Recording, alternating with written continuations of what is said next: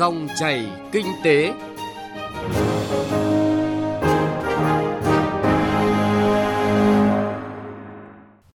Xin chào quý vị và các bạn. Chương trình Dòng chảy kinh tế hôm nay có những nội dung sau. Các ngân hàng chủ động hỗ trợ doanh nghiệp vượt qua khó khăn thời điểm dịch bệnh. Thành phố Hồ Chí Minh tháo gỡ khó khăn cho thị trường bất động sản. Chuyên mục chuyện thị trường chuyển đến quý vị và các bạn nội dung cẩn trọng với thẻ tín dụng ghi nợ. Trước khi đến với những nội dung vừa giới thiệu, chúng tôi xin chuyển đến quý vị và các bạn một số thông tin kinh tế nổi bật. Thưa quý vị và các bạn, hiện nay dịch COVID-19 gây ảnh hưởng lớn đối với các doanh nghiệp nhập khẩu nguyên liệu từ Trung Quốc hoặc xuất khẩu sang nước này. Một số doanh nghiệp cho biết đã chuyển hướng nhập khẩu nguyên liệu từ Trung Quốc sang thị trường Việt Nam hoặc các nước trong khối ASEAN. Nguồn hàng xuất khẩu cũng đã được chuyển hướng sang châu Âu và một số nước khác. Nhiều doanh nghiệp có các chuyên gia Đài Loan, Trung Quốc làm chủ hoặc quản lý cũng đã cách ly những người này khi trở lại làm việc. Các chuyên gia kinh tế cho rằng phạm vi ảnh hưởng của dịch bệnh sẽ tác động trực tiếp hoặc gián tiếp tới toàn bộ các ngành lĩnh vực của nền kinh tế và lan tỏa lâu dài. Trước diễn biến này, chính phủ và các bộ ngành đã có nhiều biện pháp, giải pháp kịp thời tháo gỡ khó khăn nhằm giảm tối đa mức độ ảnh hưởng đối với hoạt động sản xuất của các ngành có liên quan. Các cơ quan quản lý, hiệp hội ngành hàng đẩy mạnh giả soát lại những lĩnh vực ngành hàng liên quan, đặc biệt là những hàng hóa xuất khẩu sang Trung Quốc và các quốc gia khác xem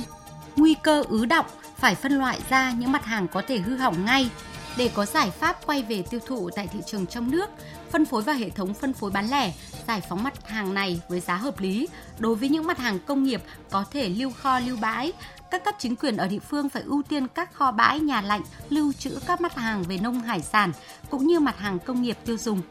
đảm bảo chất lượng cũng như là tính năng của các sản phẩm hàng hóa để khi thông quan được dễ dàng. Theo Cục Thương mại điện tử và Kinh tế số Bộ Công Thương, trong công tác kiểm soát các sản phẩm hàng hóa phòng dịch COVID-19, các sàn thương mại điện tử như là sendor.vn, Shopee, Lazada, Tiki, chợ tốt đã chủ động giả soát các gian hàng và gỡ bỏ sản phẩm hàng hóa lợi dụng dịch bệnh để tăng giá gây mất bình ổn thị trường. Tính đến thời điểm ngày hôm qua 24 tháng 2, các sàn đã giả soát tổng số hơn 463.000 gian hàng và hơn 1 triệu 800 sản phẩm, đã xử lý khoảng 5.200 gian hàng với trên 21.000 sản phẩm vi phạm.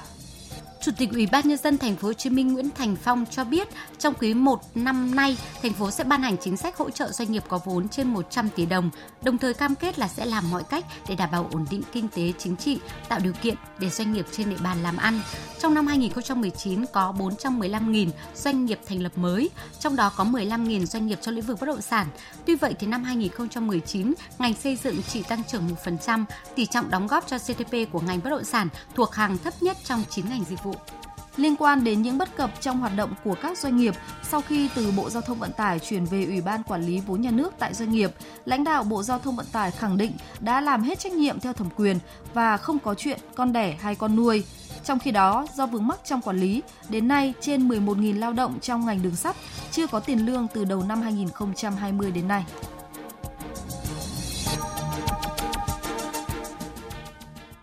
Quý vị và các bạn, trong bối cảnh dịch COVID-19, nhiều ngân hàng thương mại tung ra các gói tín dụng ưu đãi, lãi suất hỗ trợ khách hàng vay mới hoặc giảm lãi suất trực tiếp cho các doanh nghiệp đã vay nhằm chia sẻ khó khăn. Các ngân hàng như Agribank, Vietcombank, VPBank, Abibank, Vietinbank, MB hay TPBank đang nhập cuộc, có các gói chương trình hỗ trợ giảm lãi suất cho các khách hàng vay vốn bị ảnh hưởng bởi dịch COVID-19. Phóng viên Đài Tiếng Nói Việt Nam thông tin về nội dung này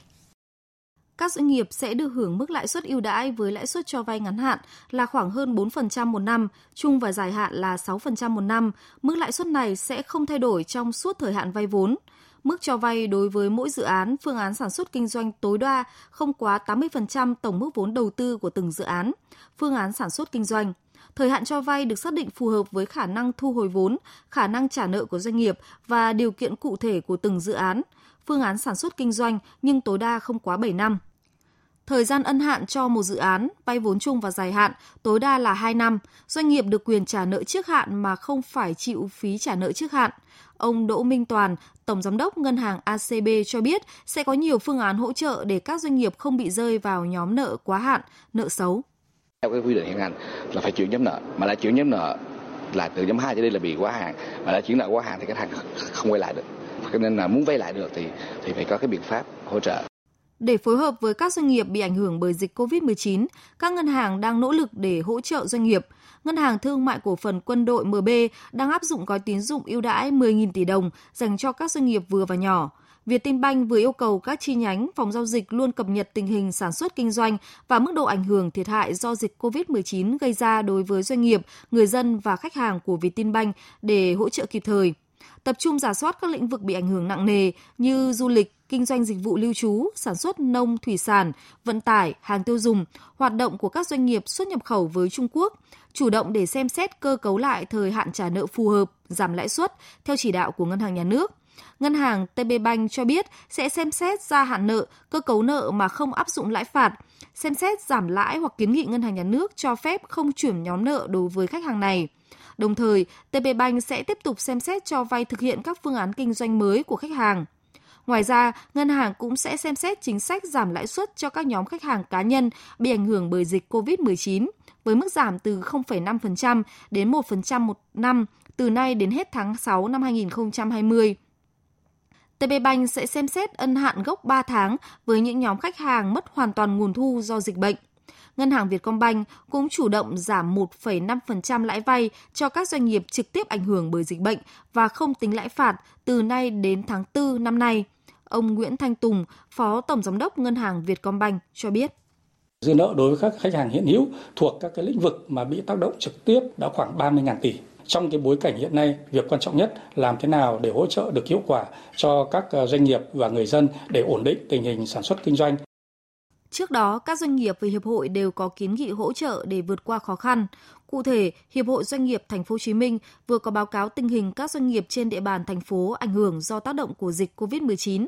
Theo đó, hầu hết doanh nghiệp ở các ngành đều bị giảm sút doanh thu. Rõ nét nhất là dệt may, hàng không, du lịch lữ hành, lưu trú, giao dịch ngân hàng, kinh doanh ăn uống, nông nghiệp. Những doanh nghiệp nhỏ và vừa sau dịch bệnh sẽ khó khôi phục hoạt động sản xuất bình thường như trước.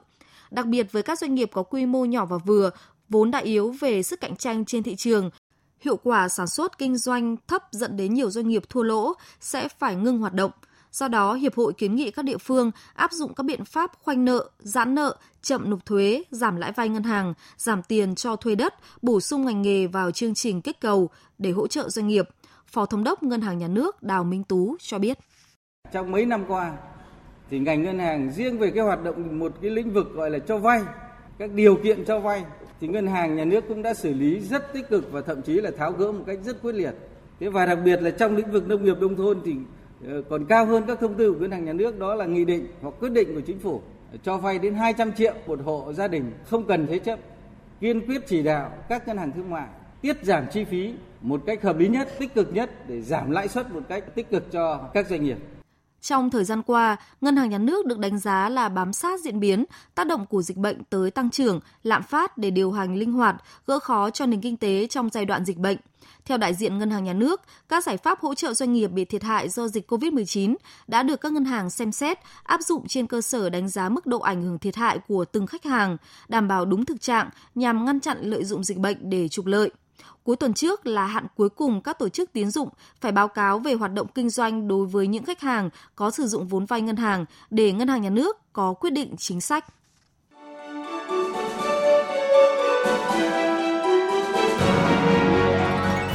Dòng chảy kinh tế, dòng chảy cuộc sống.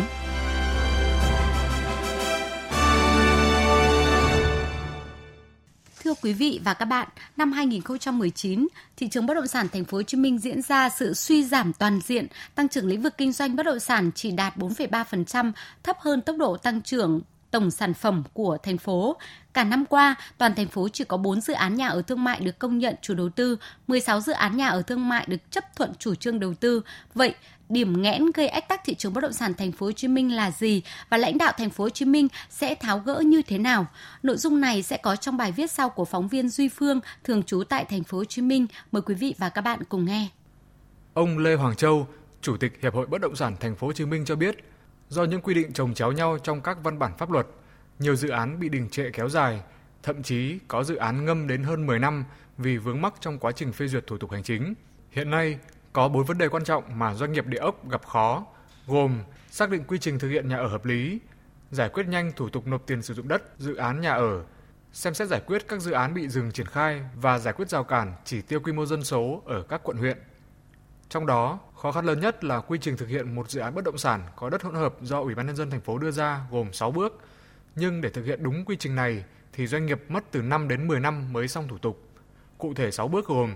Bước 1, làm thủ tục quyết định chủ trương đầu tư. Bước 2, trình duyệt quy hoạch chi tiết 1 phần 500. Bước 3, làm thủ tục giao thuê đất. Bước 4, doanh nghiệp lập thủ tục xác định nghĩa vụ tài chính, nộp tiền sử dụng đất. Bước 5, cấp sổ đỏ cho dự án. Bước 6, công nhận chủ đầu tư, thẩm định thiết kế, cấp giấy phép xây dựng và triển khai đầu tư xây dựng. Theo ông Châu, tại bước 4, pháp luật không quy định chủ đầu tư phải nộp tiền sử dụng đất, trong khi đó thực hiện nghĩa vụ này làm doanh nghiệp bị trôn vốn, chi phí đầu tư, chi phí quản lý bị đội lên, cuối cùng người mua nhà phải gánh chịu. Nếu thực hiện đủ 6 bước mới được công nhận chủ đầu tư, mới được cấp phép xây dựng thì thời gian thực hiện dự án bị kéo dài, ảnh hưởng không nhỏ đến doanh nghiệp. Dự án nhà ở của chúng tôi có ba cái khoản chi phí cực kỳ lớn. Chi phí thứ nhất là giải phóng mặt bằng, chi phí thứ hai nộp tiền sử dụng đất, chi phí thứ ba là chi phí xây dựng các công trình trong dự án. Ba cái chi phí này cộng lại chiếm khoảng 90% giá thành. Thì như vậy từ công tác sang lắp mặt bằng, từ công tác thi công hệ thống đường xá cầu cống ở trong dự án đến cái thời điểm mà đủ điều kiện huy động vốn chắc là doanh nghiệp chịu không nổi. Kiến nghị với lãnh đạo thành phố Hồ Chí Minh, 19 doanh nghiệp địa ốc đang bị ngâm dự án do vướng thủ tục pháp lý cần được nhanh chóng tháo gỡ để khai thông thế tắc nghẽn. Có thể kể đến như dự án The Water Bay của tập đoàn Novaland, diện tích 30,2 ha tại phường Bình Khánh, quận 2, đang phải tạm ngưng triển khai. Ngay sau Tết canh tí 2020, tập đoàn này đã gửi đơn cầu cứu đến Bộ trưởng Bộ Xây dựng vì đã đầu tư 6.000 tỷ đồng nhưng phải giả soát lại pháp lý liên quan đến thủ tục đấu giá đất công. Nhận định về những khó khăn vướng mắc, ông Nguyễn Văn Đồi, giám đốc công ty SSG cho rằng quy trình bao nhiêu bước không quan trọng mà điều quan trọng là mất bao lâu để thực hiện các bước đó. Doanh nghiệp luôn mong muốn được nộp tiền sử dụng đất càng nhanh càng tốt. Quy trình thì vẫn phải thực hiện nhưng cần phải làm khẩn trương hiệu quả nếu không thực hiện nghĩa vụ tài chính trước khi mở bán, giới thiệu dự án thì sẽ xảy ra trường hợp một số doanh nghiệp chưa xong đã bán lúa non, chưa biết tiền sử dụng đất bao nhiêu đã bán, nhiều khi bán hớ, bán giá thấp thì lại kêu cứu. Thì tôi đề nghị là cái việc mà cái bước mà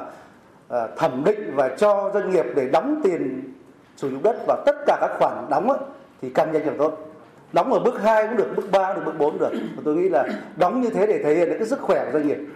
để doanh nghiệp tiếp tục có cái bước tiếp theo. Trả lời về vấn đề chậm trong giải quyết đóng tiền sử dụng đất của doanh nghiệp, ông Võ Văn Hoan, Phó Chủ tịch Ủy ban nhân dân thành phố Hồ Chí Minh cho rằng doanh nghiệp bất động sản bắt buộc phải thực hiện đúng theo quy trình đã được pháp luật quy định. Việc nộp nghĩa vụ tài chính là khâu khó thực hiện. Tuy nhiên, nếu doanh nghiệp đi ngược lại là triển khai dự án xong mới nộp tiền sử dụng đất thì rất có khả năng doanh nghiệp nợ tiền sử dụng đất. Nếu không nộp, doanh nghiệp chưa thể tính cơ cấu giá sản phẩm, khó khăn khi chuyển nhượng nếu không có giấy chứng nhận quyền sử dụng đất. Theo ông Hoan, nếu quy trình để thực hiện một dự án bất động sản có đất hỗn hợp còn chậm trễ, gây khó khăn cho doanh nghiệp, thì thành phố sẽ xem xét lại quy trình xử lý nội bộ để rút ngắn thời gian thực hiện. Những việc thuộc thẩm quyền của thành phố sẽ được triển khai và thống nhất thực hiện trong thời gian sớm nhất. Quy trình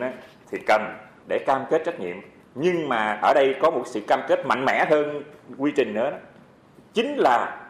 có một cái tổ là chuyên viên để giải quyết vấn đề này. Sở phải cử người tên ngồi người đàng hoàng chuyên đi họp bàn với chuyện này chứ đừng cứ nay người này mấy người kia vậy nó dễ hơn nhận thức chung, thống nhất chung, cách làm chung, thảo luận chung. Nhưng mà gì? Hành động riêng. Để khơi thông tình trạng ách tắc của thị trường bất động sản, rất cần sự vào cuộc quyết liệt, đồng bộ từ lãnh đạo thành phố Hồ Chí Minh đến các sở ngành chuyên môn. Có như vậy thì mới tạo được môi trường kinh doanh thuận lợi, thu hút đầu tư để phát triển thành phố. Quan trọng hơn là tận dụng tốt nguồn lực đất đai, không làm lãng phí của cải vật chất của doanh nghiệp và xã hội.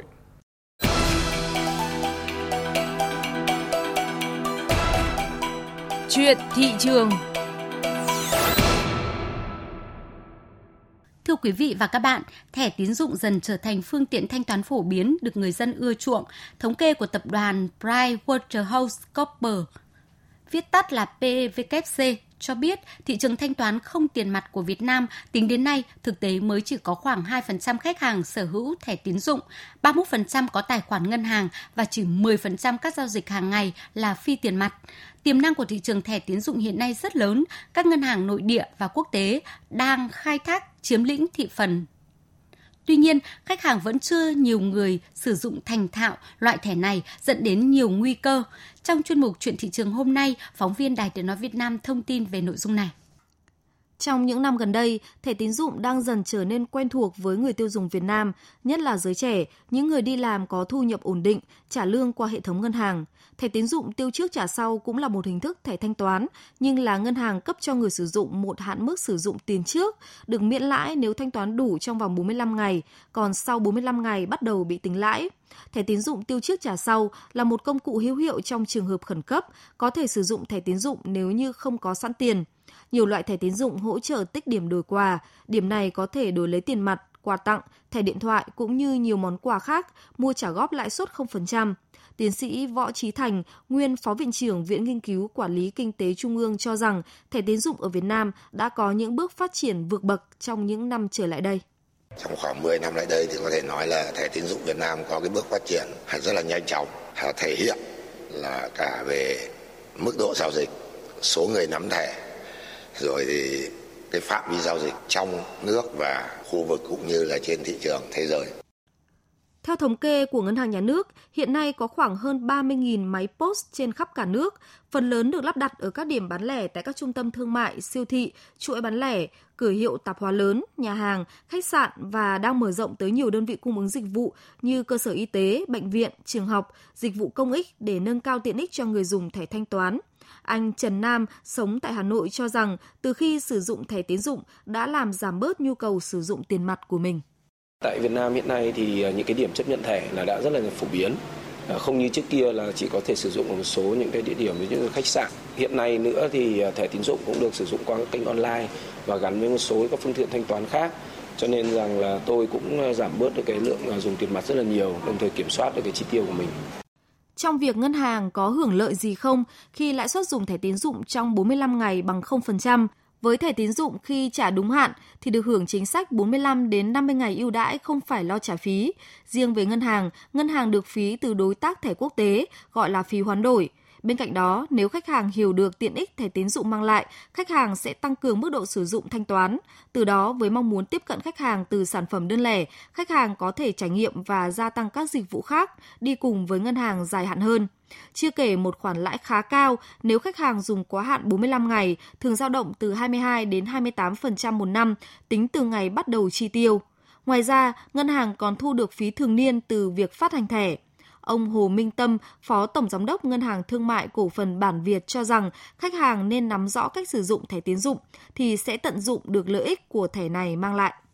Nắm rõ cách tính à, miễn lãi tối đa 45 ngày để à, sử dụng một cách tối ưu nhất lợi ích mà có thể tín dụng mang lại thực hiện cái giao dịch vào những cái ngày đầu tiên của cái kỳ sau kê thì cái thời gian được ngân hàng à, không tính lãi nó sẽ càng dài thay vì nếu mà sử dụng cái tín dụng mua mua sắm hoặc là là thanh toán vào những cái ngày sát vào cái ngày sau kê thì cái thời gian còn lại nó ngắn không còn được là 45 ngày việc tính uh, miễn lãi tối đa 45 ngày thì uh, chỉ áp dụng cho các uh, giao dịch thanh toán